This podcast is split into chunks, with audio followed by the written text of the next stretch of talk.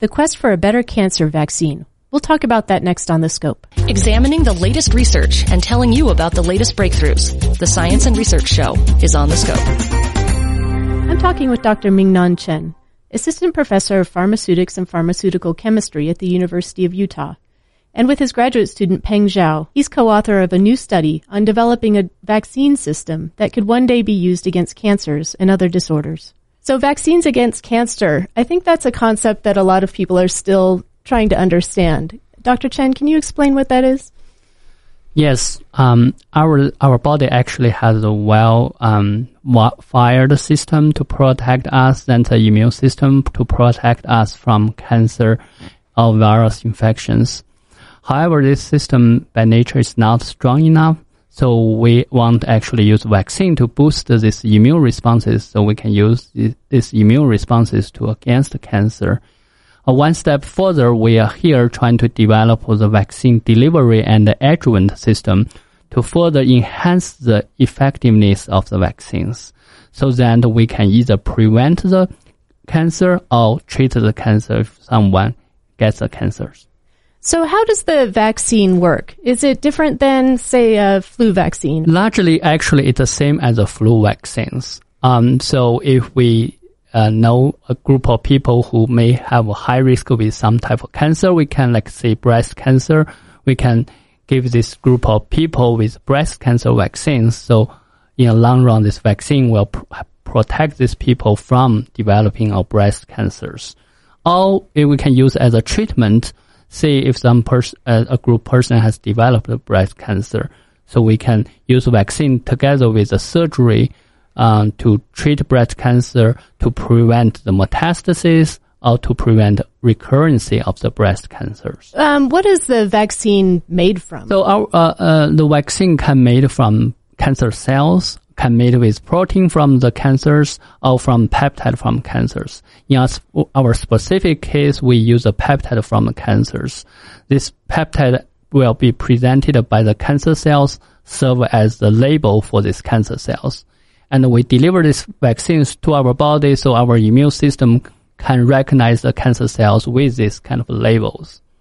So you're kind of um, teaching the immune cells how to attack that cancer.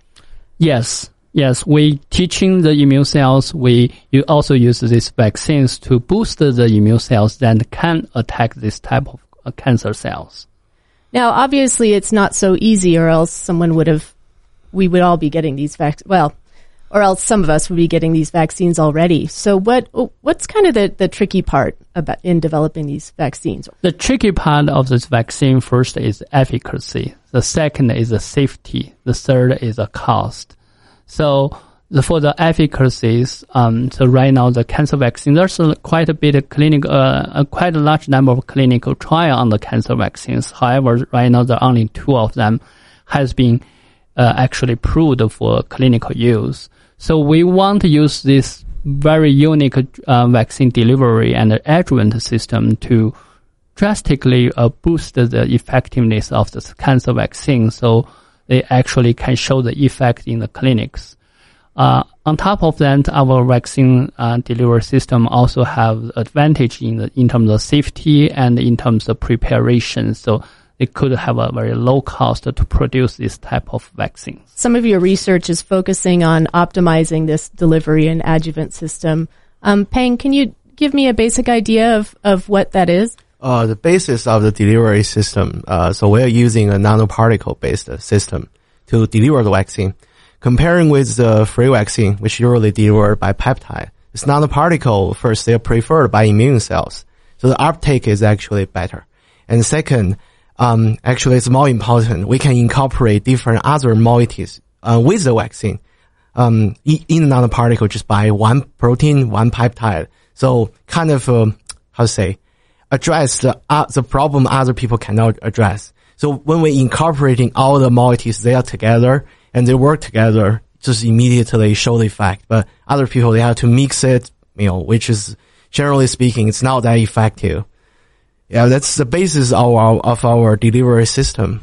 So the, the nanoparticle, I mean, what does that do? Does it help um, stabilize the the vaccine? Uh, there are multiple use of it. So when you attach Uh, so peptide usually has is much smaller than nanoparticle.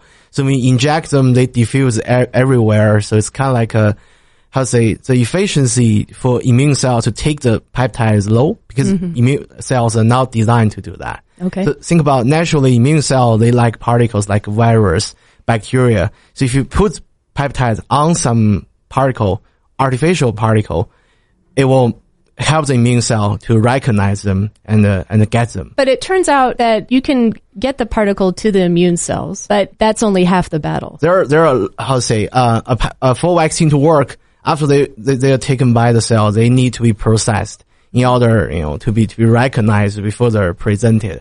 So our particle actually have this, uh, uh, this, uh, responsive, uh, characteristic, which means, uh, when they are taken into the cell, they can dissociate and release the peptide for the cell to, to further present, uh, present to, to other immune cells. So we set this system have very good contrast or changeable stability. When we want them to be stable, they are very stable. And when we then want them to become unstable, they become unstable. Do you intend to take this to clinical trials? Yes, bring the effective vaccine and vaccine delivery system from bench side to the bedside has been our goal from the very beginning of this project. When we set up to develop this vaccine delivery and adjuvant system about four years ago, one of the most important criteria that we had is that this system has to be compatible and immune compatible not only to mouse but also to human being. So that we can actually test this system not only preclinically in animal model, which is very important, but also in clinically in human beings. Now that we have this system, we are very excited uh, about the idea that this system could benefit patients someday in the near futures. And we're actually working very hard to pushing this system forward so that this system can actually be tested clinically. First, we are testing this system uh, in the animal melanoma models. We try, um, the result actually very exciting and promising now because this system does um, did uh, enhance the anti-melanoma immune responses. Second, we are f- continue furnishing this system so that this system will have the capacity to overcome multiple barriers that facing cancer vaccines.